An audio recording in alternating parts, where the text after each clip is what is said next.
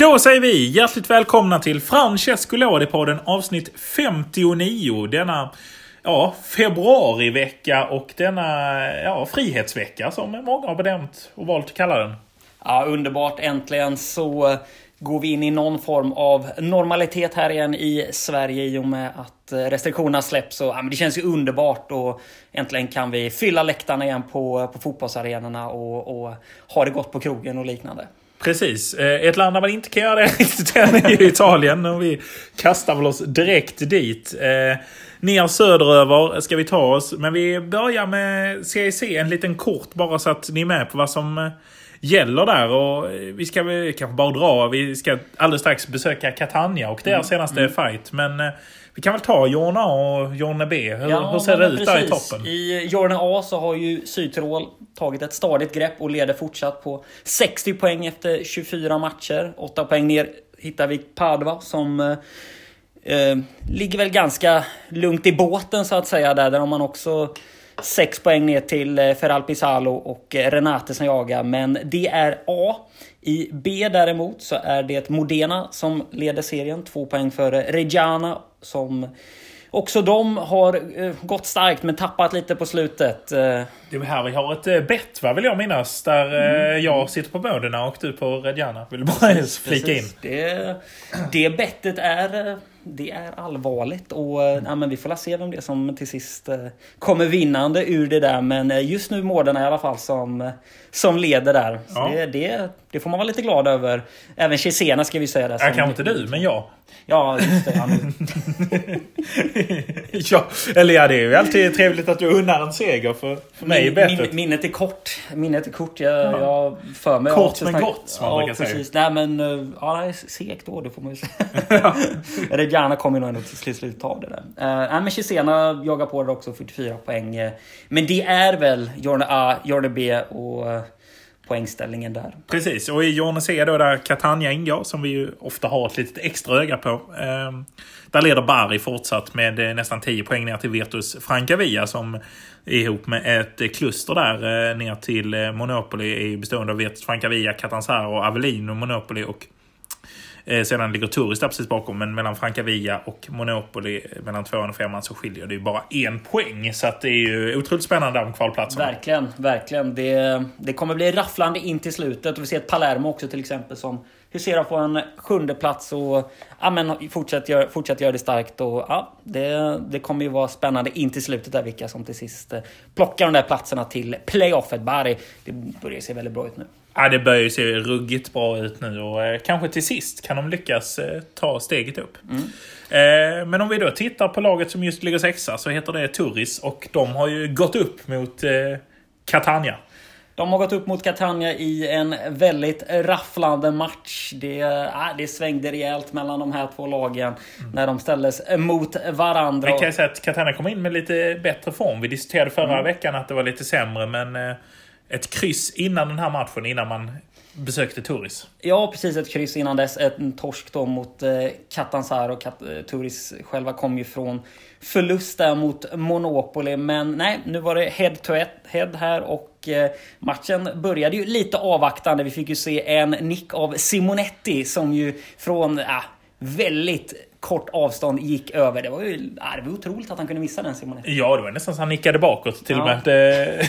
en hörna som kommer in och sen rakt upp i, i luften. Ja, det, det är Serie C ibland det med. Ja. Men sen började man ju... Tå... Catania Simonetti ska vi säga. Precis, Catania Simonetti. Men sen började man ändå tåga igång där Catania och eh, Albertini fick ju på en rejäl rökare som gick rakt i ribban och ja, då hade man fått upp lite fart i matchen och i början av andra halvlek då kunde Luca Moro stiligt spela fram Albertini som lade den över målvakten och vi hade ett noll. Ja, men klassmål och klassaktion från Catanias, ska man säga, enda klassspelare, men mm. deras största klassspelare i varje fall, ja, Luca Moro som, ja, Serie C's Dusan Vlahovic eller vad man ska kalla honom eller ja, någonting annat. Ja, kanske ännu större stjärna egentligen. Ja, men det kan man väl säga. I, i och med seriens magnitud sådär i en annan typ av bemärkelse. Ja, ja.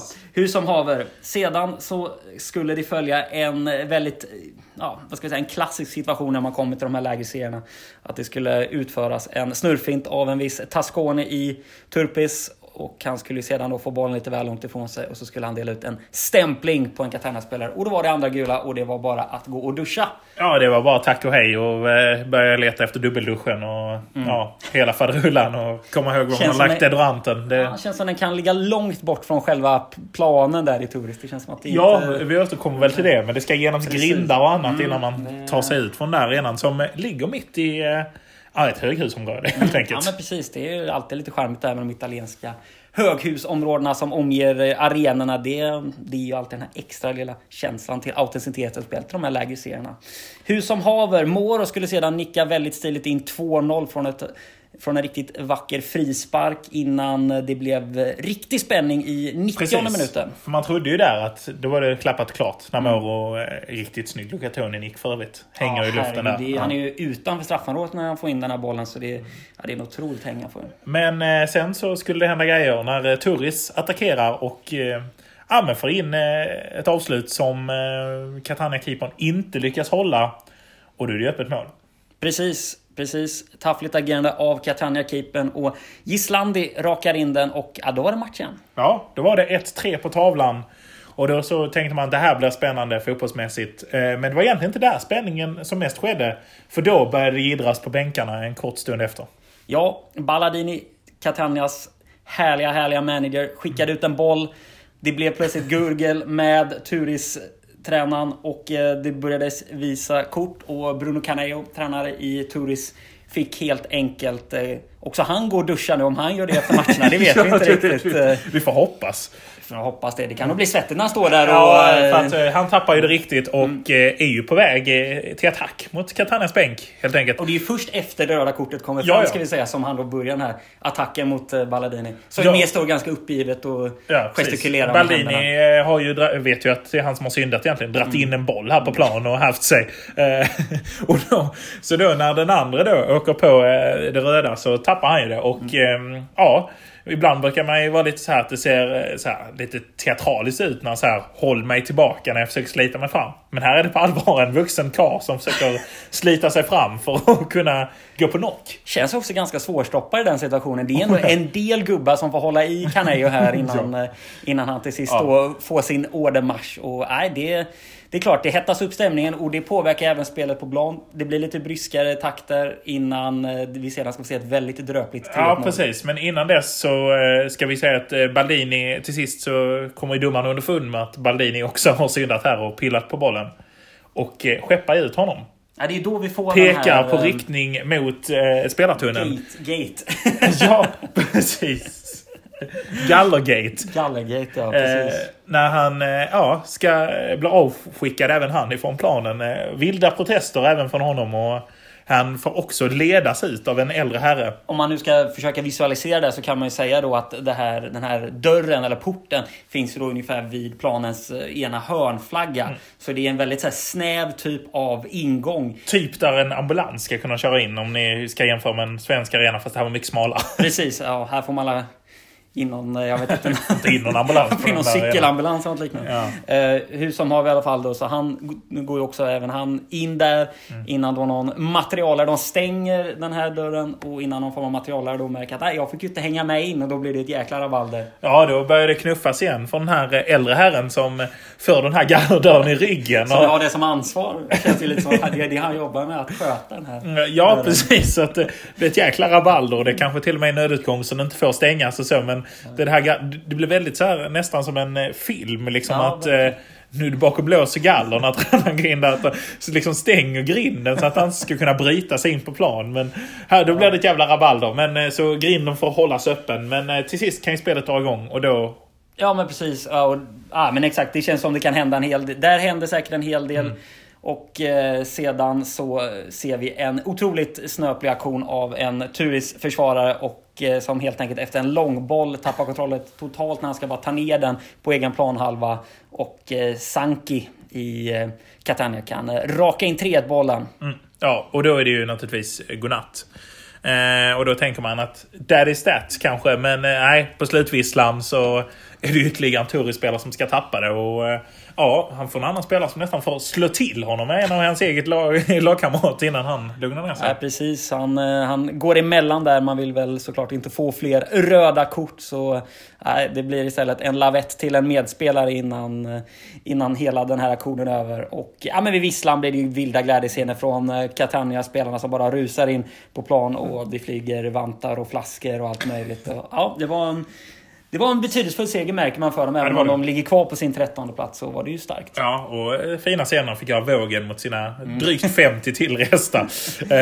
Men tungare är ju beskedet som kom här efter matchen att Balladini får ju tre matcher out. Tränaren som han inte förstår coacha efter... Efter att jag helt enkelt, som det beskrivs i domarprotokollet, att någon okänd från det tekniska området i Catania har stört genom att peta bort en boll på något orimligt sätt. Ja, men det känns ju också lite, lite klassiskt när en sån här typ av aktion sker, att det blir den typen av bestraffning med just runt två, tre matcher. Så, där. Så det är klart det är surt för Catania att det sker. Samtidigt så, så vann man ju säkert matchen på det. Turris slog ju på där innan och... Och, och också de försökte ju få in den här kvitteringsbollen såklart. Så att äh, man, det var ju en taktiskt. Och det är ju, det är ju inte sportsligt direkt. Men nej, äh, det är ju C D C. Precis, det är C D C och äh, vinsterna räknas. Och det är ju viktigt för Catania som hade en lite dålig streak. Eller inte bara så lite dålig. Nu har man äh, kommit upp på en trettonde plats och distanserat sig ganska bra från, från botten här. Med har ändå en tio poäng ner till... till till artonde placerade eh, Andrea, även om det finns ett par kvalplatser ovanför det också, men man har distanserat sig från den värsta botten i varje fall. Ja, och sen är det även viktigt att man tar en seger igen. Det har ju varit en del kryss, men man har ju faktiskt inte vunnit en match. Man slog Palermo i, i derbyt den tolfte december, så det var ju väldigt, väldigt välkommet med en seger nu så att man kan få in en trea också. Man kommer inte så långt på kryss helt enkelt. Nej. Och nu har man ju bara fyra eh, poäng upp här till Juve Stabia på en åttonde plats. Mm. Så då ser du helt plötsligt och det är över halvan igen. Ja, men exakt. Det, det ska ju spelas en del matcher till, så självklart finns ju fortfarande möjligheten att plocka en positiv kvartplats. Mm. Ja, spännande. Ska vi ta och kasta oss i... Kasta oss in i... Eh, vi kastar oss över till C I B helt enkelt. Kasta oss in i Brescia Calcio. Precis, ett annat stök. Eh, där, eh, ja, deras karismatiska eh, president Cellino ville sparka tränaren. Men det gick inte riktigt som han hade tänkt sig. Nej, man ville helt enkelt avlasta den gode Pippo Inzaghi. Super Pippo. Efter några kryss här eh, i början av säsongen. Vilket ju till allas förvåning... känns helt absurt helt enkelt, i och med att Brescia ändå ligger på en tredje plats och har goda möjligheter att fortsatt knipa en, en plats i, till nästa års Serie A. Så rabalder utbröt och platsen blev vakant under en kort period innan det då framkom att Pippo hade ju en klausul i sitt kontrakt när han skrev på här att ligger laget över åttonde plats så ska han få behålla sitt jobb.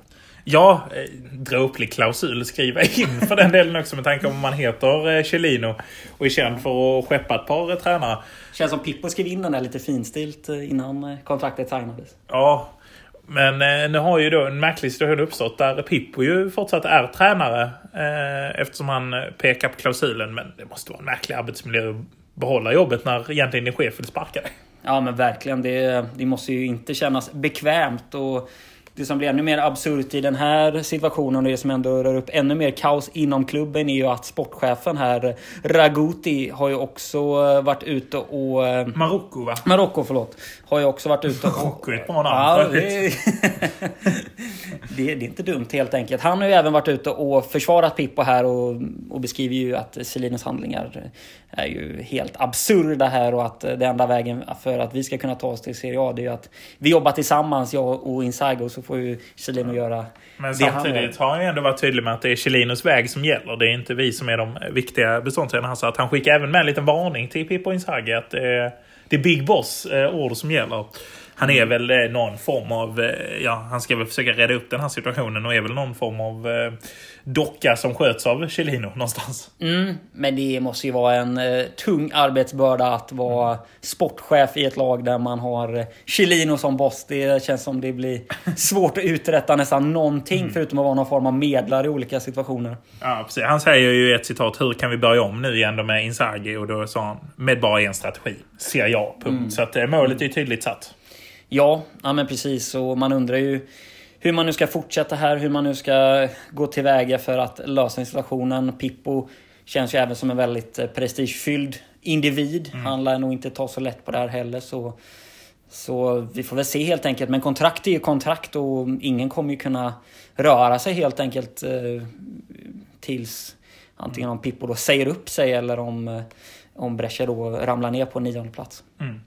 Nej, men otroligt spännande. Eh, vi får se vad som händer där. Mm. Ett annat lag som har kris är ju Reggiana. Eh, och där har ju en gammal legendar varit uttalat sig. Ja, men precis. Stackars Reggiana som vi ofta pratar om i ganska negativ bemärkelse här i podden. Stallones mannar. Stallones mannar. Nej, de har ju gått ruggigt tungt här. Och en gammal legendar här för klubben, en tidigare spelare, Francesco Cozza, har ju varit ute och uttalat sig. Och äh, inte varit nådig här i lokalradio angående klubbens Nej. nuvarande tränare Stellone. Alltid lokalradio, ska man vara till och med. Ja. Han säger så här: hur tar man sig ur krisen? Med personlighet. Och sen lite mm. konpaus kan man tänka sig. Och då säger han, om det finns en. Jag ser ingen. Det är ett lag utan personlighet. Och sen går han vidare där. Vem bland spelarna har vunnit ett C I B-mästerskap? Och så svarar han själv frågan att det finns ju ingen som har gjort. Och sedan säger han, vi behöver professionella människor. Jag har alltid varit emot pensioneringar, vilket också är en märklig sak att slänga in. Att han vill ha kvar lite mer professionalism där. Kanske att han själv gärna hade velat jobba med klubben, kan man ju tänka. Mm, jo. Men att se Reggiana på det här sättet, det gör ont enligt honom. Mm. Men jag vet inte om det blir så mycket bättre av hans uttalande. Nej, det känns ju inte som att man växer så mycket. Det är klart han har hårda ord. Han har ju själv vunnit en Champions League. Man har även vunnit en Serie D. Så att det, visst, han har lite meriter som han ändå kan skryta med sådär. Men utöver det, det, det är klart det, det är tungt för, för klubben att höra. En legend med över tvåhundra matcher i klubben går ut och, och säger så här. Sen är det klart man kan ha kritik till tränaren, och Stellone kanske just nu inte gör sitt Nej. bästa jobb helt enkelt. Man går ju tungt, man har ju förlorat de tre senaste här. I Radio Antenna Febea, som han uttalade sig i, på namn på radiokanalen. När det kom in antenna vet man alltid att det är bra. Ja, precis. Ja. Ehm, ja, men jag tänkte på det, vi kanske tar och kastar om lite i vårt körschema, det gör vi inte. Men eh, att vi eh, kanske ska ta in en liten allvarligare not efter eh, Reggiana här. Och vi hade ju en eh, legendarisk eh, president både i eh, Serie C, Serie B och i Serie A har ju varit och verkat. Eh, Zamparini, Maurizio, mm. som har gått ur tiden här mm. förra veckan. Ja, otroligt tråkiga nyheter när beskedet kom att Zamparini har lämnat oss. En otrolig figur verkligen, olik alla andra som man har skådat inom, inom fotbollen. Så, ja, men han lämnar ändå ett tomrum, även om just hans sätt att kanske leda, leda ett lag, leda ett bygge så där, har gått ur tiden. Precis, men han har ju... Han har ju personifierat en viss era i italiensk fotboll, och kanske det som många i vår generation förknippar just med italiensk fotboll, det här lite röriga och lite mm. härliga syditalienska, mm. att, ja, men, att man kan sparka, man kan ha fem tränare på en säsong och t- man kan sparka en tränare och ta tillbaka honom. Han personifierar väldigt mycket det. Han har ju haft sina spelare eller sina tränare som har gått runt där väldigt mycket. Gudolin var väl en sån i början, och Iachini en annan mm. som har hoppat fram och tillbaka där. Ja, men verkligen. Och en sak som också verkligen utmärker honom är hans sätt att leda ett bygge som Palermo här. Det har ju verkligen varit en röd tråd ända från hans position ända ner till spelartruppen till och med. När vi till exempel såg det Dybala som inte fick spela på, på, i slutet av en säsong bara för att han skulle säljas och sånt. Och sånt ser man ju knappt inom fotbollen. Så att han Nej. hade ju verkligen den, trots att han satt så högt upp så kunde han till och med påverka hur laguttagningarna och, liksom, och vilka som var på planen kunde, Precis. kunde vara tillgängliga. Precis, vi pratade tidigare om Cellino, och det är väl lite mm. samma... Samma andas barn, ja, om man säger så. Han, han har väl ändå inspirerats en del av Zamparini. Och samtidigt som man ska minnas det här roliga med honom, med de här sparka tränarna, att han är ibland så här var, jag får se här, jag ska ta någonting och käka, ska fundera på om tränaren sitter mm. kvar efter många maten. Bra citat verkligen. Eh, precis. Eh, så ska man ju också minnas sportsliga framgångarna som har varit otroliga med Palermo. Där mm. han ju med... Eh, först med Luca Toni och gänget tog upp dem i Serie A, men sedan eh, tog de ut i, eh, ute i Europa. Liksom. Ja, men precis, man, man hade ju ett otroligt bygge där, och uh, man skördade ju väldigt stora framgångar. Inrikes var ju, gick även väldigt bra i Coppa Italia. Så mm. uh, nej, det, det ska man inte glömma. Han flög i finalen mot Inter tjugohundraelva. Så det var också, ja. Man var ändå uppe på verkligen toppen. Mm. Så ja, otroligt jobbat med ett lag som, som inte hade de förutsättningarna bara några år tidigare innan han klev på den posten. Nej, och man kan minnas framförallt många stora offensiva spelare som var där. Mm. Eh, till exempel ju naturligtvis Cavani och Cavani till exempel. Nej, men eh, Cavani, Cavani, Dybala och de, och skulle komma till det just att Miccoli kanske är den den allra största under hans era, även om det kanske inte slutade så bra, ja, men så Bandiera, så, även om han ja. hade många sessioner i andra klubbar, så mm. ja, men klubbens ja. bästa målskytt genom tiderna. Precis, precis. Så, nej, verkligen en av dem som mm. utmärker sig. När man tänker på Zamparinis Palermo så är det ju Fabrizio Miccoli ståendes inskrivande en frispark man tänker på nästan. Mm. Det... Precis, och, och, och, och ett galet äh, La Momanera, alltså, ja. eller förlåt, La Favorita. Man var till Argentina. Alltså. Ja, nej, äh, nej, men precis. Som verkligen, verkligen mådde bra under den tiden. Hela Palermo mådde nog väldigt bra med att fotbollsklubben gick så... Ja. Gick så fint liksom. På kommunala Renzo Barbera. Kommunala Renzo Barbera. Ja, nej, men... Fina minnen naturligtvis, och vi eh, sorgliga besked, men eh, ja, han fick ju leva länge och han har ju verkligen skänkt oss mycket glädje eh, mm. i fotbollen eh, i Palermo. Må han vila i frid. Verkligen så. Eh, någon som fortfarande lever, om vi ska mm. passa på att kasta oss över det, så är det ju Parma som knappt lever som fotbollsklubb, höll vi på sig. Men eh, där går det riktigt eh, risigt, där eh, Beppe Iachinis eh, mannar eh, ja fortsätta in, inte vinna. Nej, och nu blir det kryss senast här mot Benevento noll noll mm. och man fortsätter att parkera där på nedre halvan av Serie B. Det, det börjar se tungt ut, men han lever kvar, Iachini, ett litet tag till. Ja, man har ju bara gjort fem strutar sen han klämtar. Ja, det är ju... Ja. Ja, det är ju inte roligt egentligen, men det är ju, nej, det, det är, och ändå så ser man här då på olika Parma-forum att fansen i Italien, de tror ändå att Iachinis väg är den rätta, för det ser ju ändå värre ut tidigare, men vi, vi får väl se här om, om de kan få någon ordning, ordning på det. Man, man tvekar ju mer och mer. Det ser ut att bli C B även nästa säsong. Ja, det ska ju verkligen bli att Pandev nu här och kommer in, nu fick han ju hoppa in här senast mot Benevento, men att han verkligen...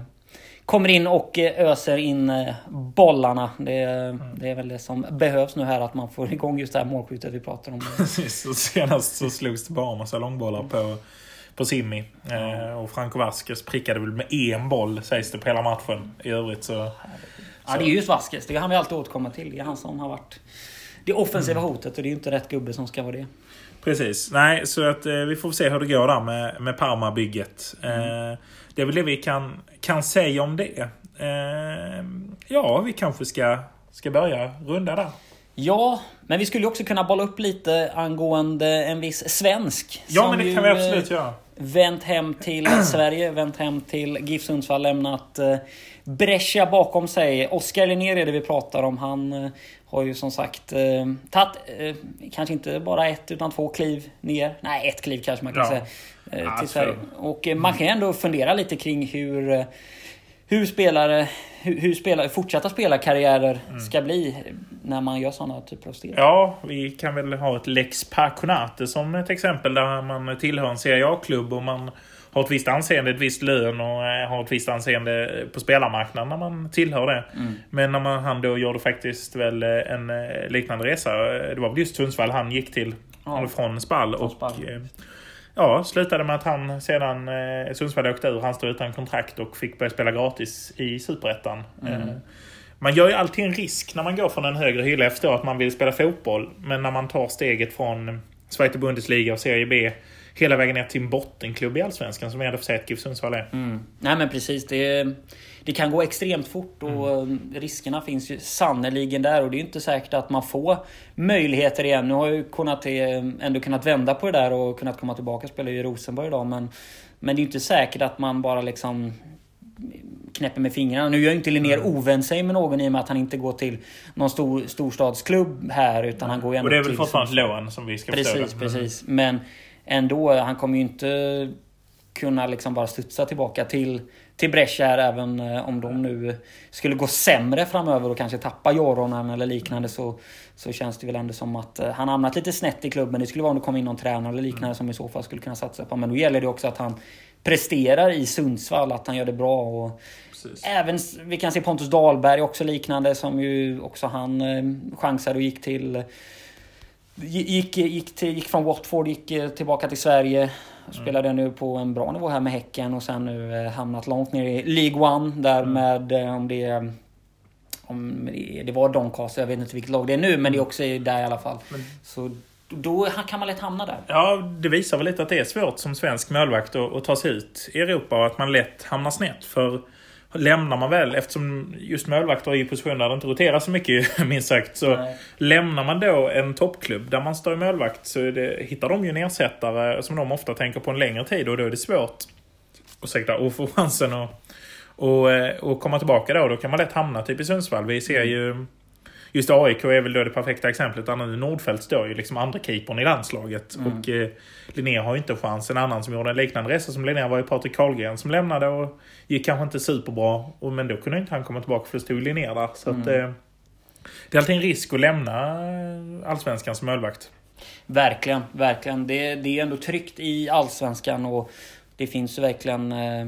en plattform i den svenska ligan ändå att uh, kunna göra det bra, även om uh, nivån kanske inte alltid, men man har alltid ögon på sig då i alla fall. Precis. Spelar man i en lägre serie som uh, i en annan mm. liga eller liknande, så, uh, så är det klart, då kan det ändå bli, bli svårt att uh, komma upp igen i, i de högre hyllorna. Uh, jag tänker kring italienska exempel, så där har du någonting på uppstuds som du kan, det är alltid det är ju mycket tuffare målvaktssituation i Italien såklart, men en som jag tänker på är ju Mattia Perin till exempel, mm. som ändå hade en ganska tydlig roll i Genoa, första målvakt där.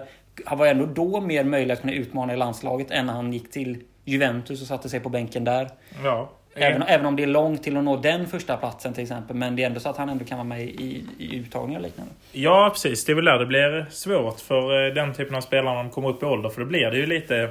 Det här att man kan samtidigt förstå... Han var inte som... så gammal han lämnade för... Nej, det nej. var han inte. Nej, äh, inte för att vara målvakt. Nej, precis. Nej. Äh, men att de då vill ta nästa steg. Och ähm, ofta finns ju inte det där mellansteget, utan då äh, i Perins fall så blev det ju då en andra plats i Juventus. Och sen så hade han ju ännu mer otur efter att han då fick spela lite. Och kanske då hade ställt in sig på att det blir... Inte så mycket, men att han visste att Valége som en tränare som mm. är, roterar mer på målvaktsposten mm. än många andra tränare, så att det blir ändå en tio fighter om året. Precis. Så kom ju Buffon tillbaka sommaren efter och det skulle bli utlöningar till Sporting Lissabon och det sket sig i läkarkontroller och tillbaka till Genoa sen. Så att mm. det är väl lite samma sak där. Nu har ju faktiskt fått stå här i kuppen för Juventus denna säsongen och gjort det bra. Men nej, det är just det här att ta sista steget som målvakt är svårt. Vi hade en annan han, Francesco Bardi i eh, Intertalangen. Som hamnade ifrån Frosinone. Och eh, som ju helt enkelt stannade kvar där. Det blev ju inte så mycket mer av det. Nej, Sportiello försökte Sportiello. ju ta sig uppåt mm. i hierarkin från Atalanta. Slutade med att han eh, gjorde en misslyckad säsong i Fiorentina. Helt plötsligt var han nere i bottenklubbarna också. I Frosinone var och stod mm. en säsong. Och nu är han andra keeper i Atalanta. Det går... Det går fort uppför, men det går också fort utför. Ja, precis. Men om man ska avsluta det här på något sätt med någon mer positiv bemärkelse, så kan man också se att det kan gå att helt enkelt vända på det sent. Så vi har ju till exempel Abbiati som ett sådant exempel. Just det. Som ju var en väldigt late bloomer där när han efter många år kom upp i Torino och sen då helt enkelt tog en plats i Milan. Och han var riktigt en nära... säsong i Juve också. En, en säsong i Juventus, ja precis. Mm. Men han tog sig, det var ändå på senare dag som han ändå mm. kunde vända på det, så att jag tror att man, man är nog aldrig uträknad när man har på något sätt etablerat sig och man ändå har representerat vissa typer av lag. Det är ju ofta som att det, det sätter sig bara Torino som en klubb. Han var väl en i Atletico Madrid en sväng, men mm. ja, det, det är aldrig över helt enkelt. Nej, precis. Sen finns ju målvakterna som vill vara liksom andra keeprar som trivs i den rollen. Som vi har väl Marco Storari kanske som det främsta exemplet i nutid mm. i Italien, som ja, men nästan alltid varit annorlunda hela karriären, men varit väldigt bra både i Milan och, och Juventus när han verkligen. har stått. Verkligen är väldigt bra, väldigt bra exempel på en, på en, verkligen en optimal andra målvakt får man ju säga med, med Storari. Precis. Sen, Padelli försökte väl liknande i Inter. Ja, men precis. Padelli försökte också där att helt enkelt ta en plats. Var också ganska bra i Torino. En som ju har gjort det ganska bra också utifrån från sina val i, i Serie Go där, som just vi ska det. På något sätt få någon koppling till Palermo här igen, som ju gjorde det väldigt fint där och sen tog klivet till P S G, stod många år, märkte sen att han blev utkonkurrerad av Kevin Trapp, tog sen steget till Osasuna mellan och tänkte man nu var det väl på väg att gå ut för. Och sen blev det ju ändå många fina år som första keeper i Turin och nu tagit någon form av mm. lite snedsteg åt sidan till Genoa men ändå kunnat hålla sig mm. på en bra nivå. Men han, han är ju, det är och andra keeper i italienska landslaget eh, länge mm, eh, ja, eh, senast i sommarens mästerskap ju. Mm. Och, och där är det väl så här märkligt snarare från Turins håll att de skeppade honom för att ja, det... de behövde ju honom. Det kan man ju faktiskt inte riktigt förstå om vi ska prata lite om. Det är ju den nuvarande målvakten där, Milinkovic-Savic, brodern som står, ja. Har ju inte rosat marknaden. Gjorde ju en riktig fadäs här, om det var två helger sedan han bara tappade bollen. Och han var ju även andra keeper förra säsongen. Så att, tänk om Ivan George kunde haft en riktig målvakt också. Då kunde det ha flugit riktigt bra i Torino. Precis, det är den pusselbiten. Men det är ju det är som du säger, det är otroligt att man då skeppar en, en målvakt som... Ja, det är som Italiens landslags. Ja, men precis. Och, jag menar, det kryllar ändå ganska bra målvakter runt i, i, i de hyfsat stora klubbarna där som man kan välja av lite bättre än att bara plocka sin egen andra målvakt. Absolut, för vi ska ju komma ihåg en sån som Sportiello som ju står i, det är inte att det är en dålig fotbollsspelare, det är en jättebra när han står i Atalanta och så skulle ju säkert, kan jag tänka mig, vi är intresserade av ett gig typ som i Torino. Mm. Ja, men precis. Så att... Äh, märkligt, märkligt. Det finns, mm. eh, det finns många bra målvakter för många bra klubbar, men det vill liksom inte stämma. Vi kan också bara se ett svenskt perspektiv om mm. vi också ska återkoppla till det. Mm. Robin Olsen. Jag menar, mm. kunde, ett Torino-gig för han hade ju varit perfekt. Optimalt verkligen. Mm. Ja. Nej, så är det. Så men är det. det är fotbollen som den är. Mm. Eh, men med de orden så avrundar vi. Det har blivit allt möjligt från Catania till Zamparini till ja, lite Oscar Linnér på slutet och ja, Gallegate. Man vet aldrig vad som händer. Ja, precis. ehm, ni får gärna höra av er till oss på mail på lodipodden at gmail dot com. Ja, och sen finns vi även på sociala medier, på Twitter och Instagram och ja, försöker väl som alltid jobba upp oss och bli lite bättre på Facebook också. Precis, och det är at lodipodden som gäller mm. även där. Precis. Och med de orden så säger vi väl eh, ciao ciao. Ciao ciao. Yo. Flaco, yo, mira mi pana lo estamos haciendo. Grrrra. Piccoli, piccoli, il giro sto solo gli spiccioli. Giro tra i piccoli, piccoli, faccio da zingaro Fabrizio Miccoli. Lei chiama me perché mi ama davvero. Magno con lei non sono sincero, ne bevo un po' troppo e poi vedo nero. Sono ancora andando alla cosa che stesso. Piccoli. Piccoli, in giro so solo gli spiccioli. Giro tra i piccoli piccoli, fascia dal singolo Fabrizio Miccoli. Lei chiama me perché mi ama davvero. Ma io con lei non sono sincero, ne bevo un po' troppo e poi vedo nero. Sono